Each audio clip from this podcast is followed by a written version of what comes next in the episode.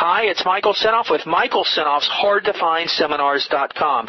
The title of this interview is called Genetic Scientists Uncover the Final End to All Diets.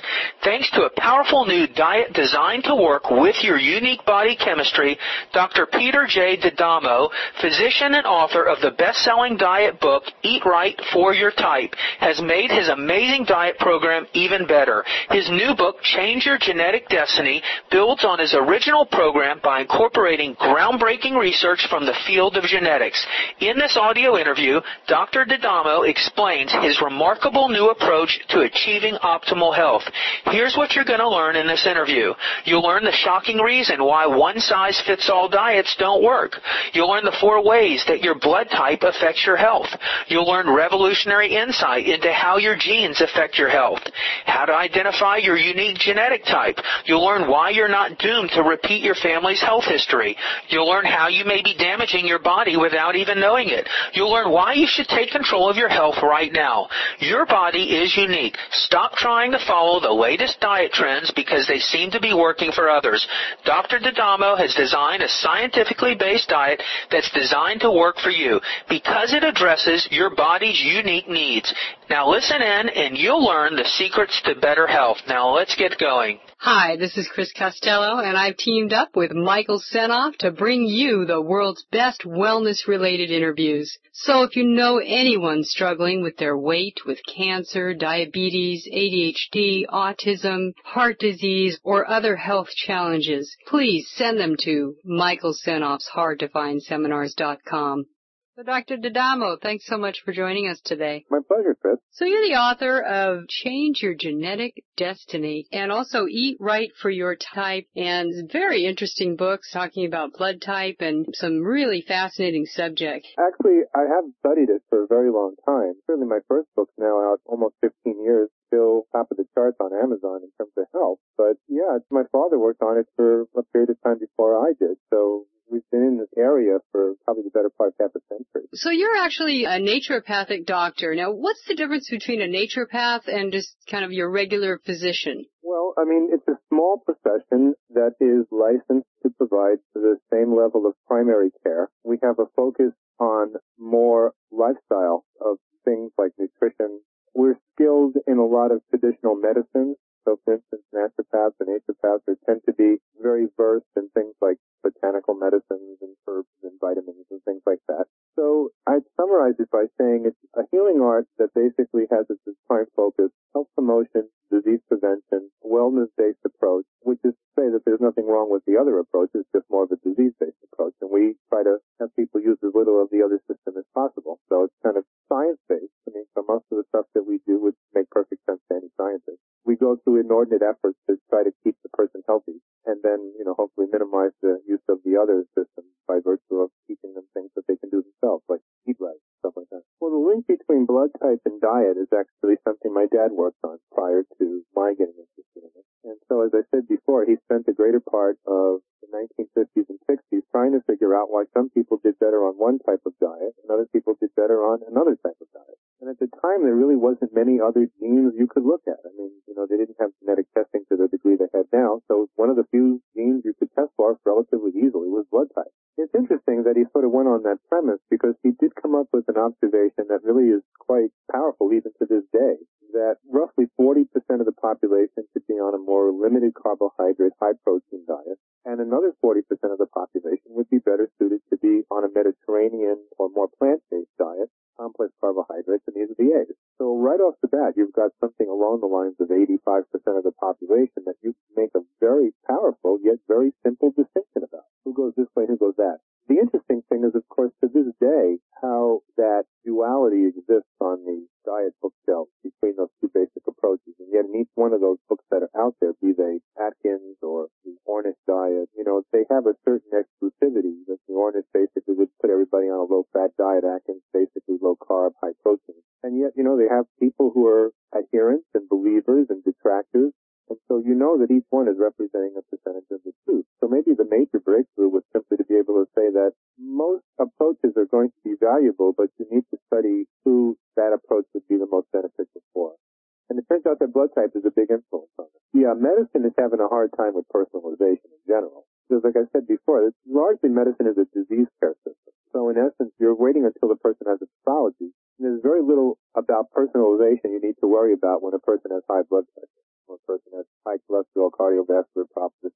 The idea of personalization is that you're trying to come up with the way that you can optimize a person's habits, the choices that they make, to get them a better than average level of wellness so that basically they're that much more suited to. So it's a whole lot more about food on a personalized aspect than it is about medicine in general. I'll try to break it down into a couple of small little niblets so that people can sort of get a feel for the basis of what drives the theory. First is the notion that our blood type is limited to our blood, which is not true. So you should understand that the thing that makes us have blood type A or blood type O is a chemical that's found all through our body. it's found actually more in your digestive tract than it is in your blood. So the thing that makes me blood type A is actually a chemical that's found throughout my digestive tract. And so much of how we immunologically, how our immune system deals with the food that we intake is related to dynamics about things like how it relates to the blood type in our digestive tract. And many foods contain proteins that actually react directly with these blood type chemicals in our digestive tract and can cause all sorts of difficulties. So the first way that blood type influences diet is actually the physical manifestation of your blood type influences certain relationships with food. And if a person has a different blood type, these foods would react perhaps in a different way or not react at all. I'll give you a perfect example. I'm going to send I'm blood type A. Now, if I was to just heat up a plate of lima beans and eat that, you could observe, believe it or not, damage occurring to my intestinal tract, and if some of it got into my bloodstream, my cells of my blood would actually start to clump up. Now, if you gave that plate of lima beans to my wife, who's type O, nothing at all would happen, because the clumping is related to proteins in that food that only clump certain chemicals of a certain blood type. And if you don't have that blood type, you're left completely alone. Now, what happens when you clump up, right? Well, you get more inflammation, it puts a stress on your kidneys, it causes damage to intestinal tract, it slows down your metabolism. So the first link between blood type and diet is that we consume many of them, interact directly with our body by interacting with our blood type chemicals in our digestive tract directly. The second link is that blood type seems to control levels of certain types of fluids that we make in our digestive tract. For instance, it's known that blood type O, since the 1950s, they've known that this blood type has more ulcers than the other blood types. They know that blood type A gets a certain type of anemia that's only seen in when people don't make enough acid in them. So here you have one blood type that makes a lot of acid in their stomach and one blood type that gets the type of anemia that you only get when you don't make acid in your stomach. So you can imagine who'd be better on the protein diet will be the person probably with the acid levels that are pretty high. And the person who's going to mess up the protein is going to be the person who can't make a lot of acid in their stomach. So the analogy is a lot like automobiles. If you buy an economy car and put in high octane gasoline, it'll run okay for a while, but really the engine isn't designed for that type of gasoline. Now, if you buy a Porsche and put in economy gasoline, it will run okay for a while, but the engine really is designed to have a different type. And people are like this as well. So the single thing that you're doing, second theory, is that you're giving the person a diet that's in alignment with their capacities digestively that seems to be linked to the genetics of their blood type. There's countless tens of thousands of people who have actually seen myself or my father, but there's probably about five million people who bought that book. And if we put in worldwide sales, maybe closer to 10 million. I get a kick out of watching football games because I look at the aerial shot of the stadium and then I try to multiply that to figure out how many people have read my book. One of the things that we've done over the years on my website would be allow people to read sort of history, you know, kind of self-reported history. And so stopped doing it because it was clogging up the server. There were so many, but we stopped it around, I think, 15,000. And then we ran it through computer programs to analyze the data and came up with some interesting things. That inordinate numbers of people had improvements in things that didn't seem to be typically thought to be improved by a diet. For instance, we found that people who were type O who went on the type O diet often reported an improvement in thyroid conditions. We found that people who were type A who went on the type A diet often reported an improvement in psoriasis people, for instance, who were type B, who went on the type B diet, seemed to report that there was an improvement in migraine headache. So what would be this relationship when basically you're looking at food as medicine at this point, not just simply food as a device to get into a dress for your sister's wedding or something like that. You're looking at a powerful effect. And actually it was this powerful effect of food that actually prompted me to go from writing books about blood types to writing books about using your diet to influence the expression of your genes actually occupied the last four years of my life and is built on the work with the blood type, but is actually kind of a little different. Because when you give a person a diet based on their blood type, you're really going through the scientific literature and whatever analysis you're doing, and you're constructing a picture of that blood type, the physiology, the types of illnesses they get, the elements of their immune system, all those things. And then you adapt a diet to that manifestation, that genetic manifestation. So you're more or less fitting a person what we know about that gene, blood type. About four years ago, I realized that there was another way of doing it because there's a revolution going on in genetics right now. Also, Dr. D'Adamo, why don't you go ahead and give out your website? You can go to the website that's named after my last name, D'Adamo, D-A-D-A-M-O dot com. And that's the major website. That one basically has message boards and blogs and bulletin boards and forums. Tremendously helpful online community, moderated, family friendly, all the things you'd want in a place to go get information, get help, get set up. That's the major one for that, Dadamo.com. Well, you know, the genetics that you may have learned in high school is the genetics that I certainly learned. Although it is valid, you know, the idea that genes are dominant or genes are recessive and once you get a gene for brown eyes or blue eyes, it's pretty much the end of the story. That's valid. I think the notion of what Darwin called natural selection and evolution, that's valid as well. Except that that's been viewed as the way that we adapt to changes in our bodies, and that is no longer valid. It turns out that actually we are far more able to respond to the environment, not by waiting for some random mutation to occur over millions of years, but actually to take the genes that we already possess and actually adjust as if the gene had a little volume control on it in response to changes in the environment. So roughly 70% of your genes, including almost all the genes that control your metabolism, your sensitivity to hormones, most of the elements of your immune function, literally have little volume controls on them that regulate not the gene itself, but the expression of the gene. I mean, a good example, I've used this one a lot because people understand it. If you smoked a cigarette as a high school student, you probably had a relatively unpleasant. But if you kept it up, and eventually you become habituated, and maybe even addicted, because you find it so pleasurable. Now, believe it or not, that was a genetic event. You actually turned on genes that were involved in detoxifying nicotine that you hadn't turned on before. So in response to an environmental change, body actually went and readjusted the expression of certain genes. One can imagine that this goes on all the time. You know, if we change environmental situations, we change in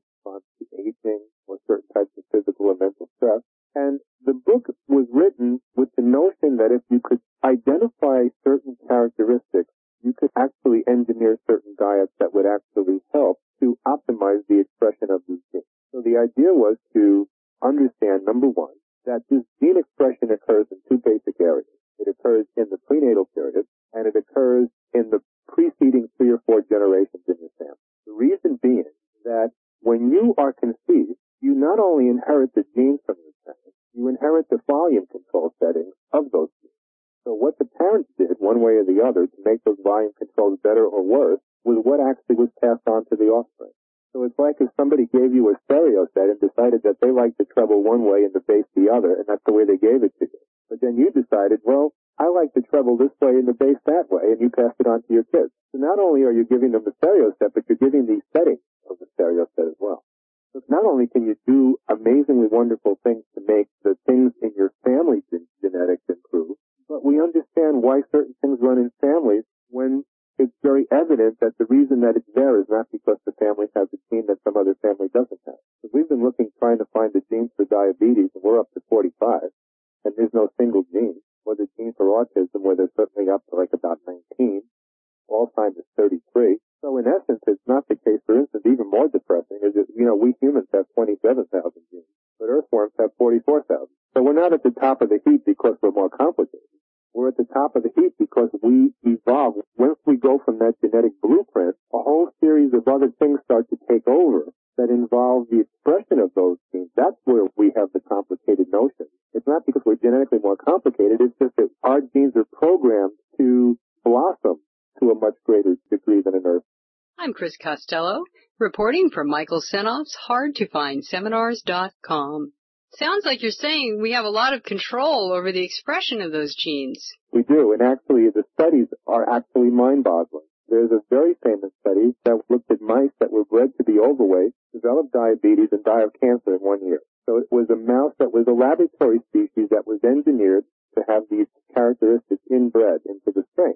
Well, they discovered this. You took the pregnant mice gave them some simple things, anything you could buy in a local health food store, folic acid, choline, vitamin B12, certain other things that increased what's known as methylation, which is a chemical reaction that's really kind of the chemical equivalent of the volume control thing. That you could actually engineer out those characteristics in the next generation of mice, and that generation of mice would actually go on to pass the improvement on. Anything that you can identify as being inherently heritable in some sort of family dynamic.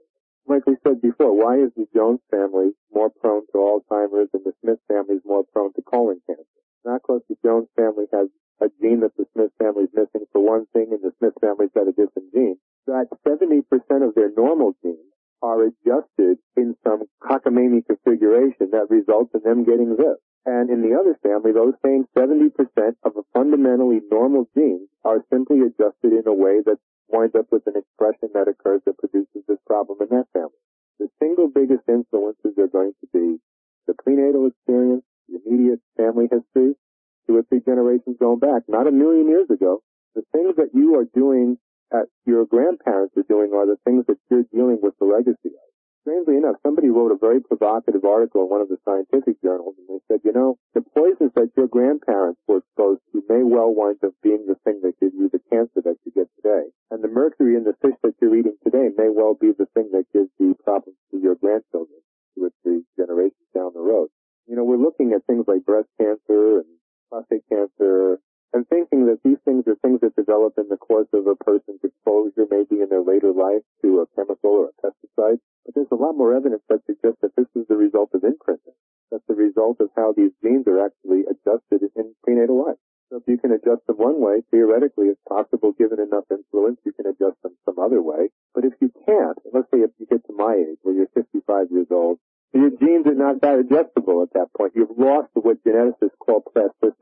You can do something else because you see, you can measure the recording of the actions of those genes on your own body and come to certain conclusions and then adopt a strategy that's really the equivalent of financial planning for your health. You know, just like the guy who does financial planning would say, well, we've got this amount. This is the kind of retirement we can configure for you. You can do an analysis of yourself, come to the conclusions of the areas that are weak or as a result if they've been imprinted in this area, and you can actually put together a protocol that actually kind of reverts that. So you're changing destiny in a different way, not in. And people can find out more about that, Dr. D'Adamo, if they read Change Your Genetic Destiny? Yep. It's in the book. It's very simple. Believe it or not, a lot of these things that we're talking about represent the most basic things you can do. If you can measure one finger and compare it to another, or you can measure whether your torso is longer than your leg, or whether your upper leg is longer than your lower leg, you know your blood type, at that point, you're going to simply do some simple things like look at your fingerprint patterns and make some analysis there. Then you go to a lookup chart, you calculate your genotype, you go to that chapter, you read about the diet, you look at the supplement recommendations, and away you go. If you just want to learn about the Genetic Destiny book, you can go to changeyourgeneticdestiny.com, or you can go to the main website, which is simply dadamo.com, D-A-D-A-M-O.com, and even people who don't know their blood type. You can buy a little home blood typing kit, or you can go give blood at the local blood bank. But you can get this whole genotype thing figured out in a half hour, probably for under $15. Compared to thousands of dollars people could spend on genetic testing, that's probably not going to be very relevant for them. Now, what do you think about all the information now that's out on gluten-free, casein-free diets? So what role does that play? That's a great question because one of the things you'll discover when you do fingerprint analysis is to discover whether you do or don't have something called white lines. White lines are just simply like what it says. If you look at your fingerprints and there's a bunch of white lines that go through the fingerprint horizontally, you almost always have gluten problems. So people who have this phenomenon, which is not uncommon, are going to be advised to watch the gluten in their diet. Now, how would your fingerprints have anything to do with whether or not you're sensitive to gluten? Well, it turns out that most people understand that your fingerprints don't change, right? That's why the FBI keeps them on record. But the height of your fingerprints goes up and down.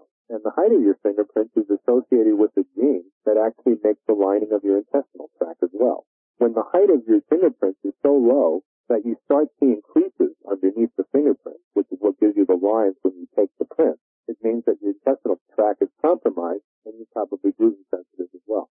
Can you imagine that this is something so simple and yet, believe it or not, they're doing intestinal biopsies to figure out gluten sensitivity on people when they could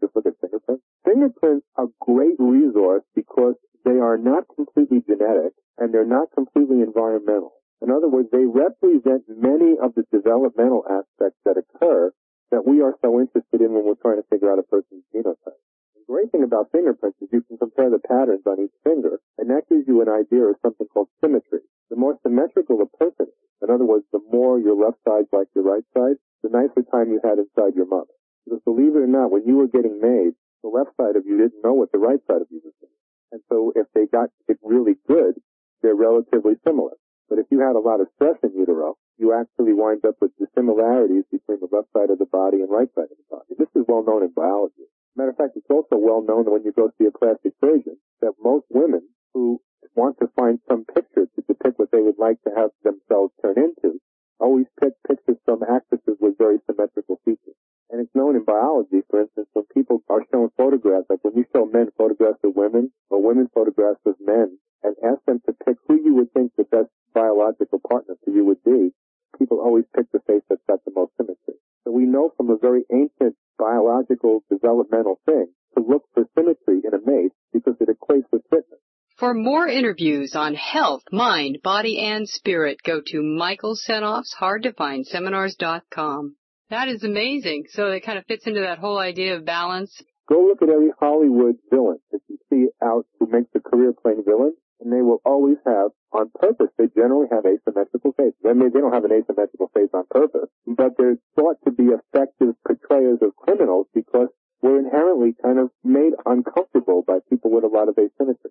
Symmetry in biology is very common. For instance, I live in Connecticut, and we have the Connecticut Long Island Sound, and they have lobsters. And lobsters oftentimes will have a good year and a bad year. Maybe all of a sudden there'll be no lobsters And they know things are going to be bad, believe it or not, when they start pulling lobsters out of Long Island Sound. They start measuring the two claws.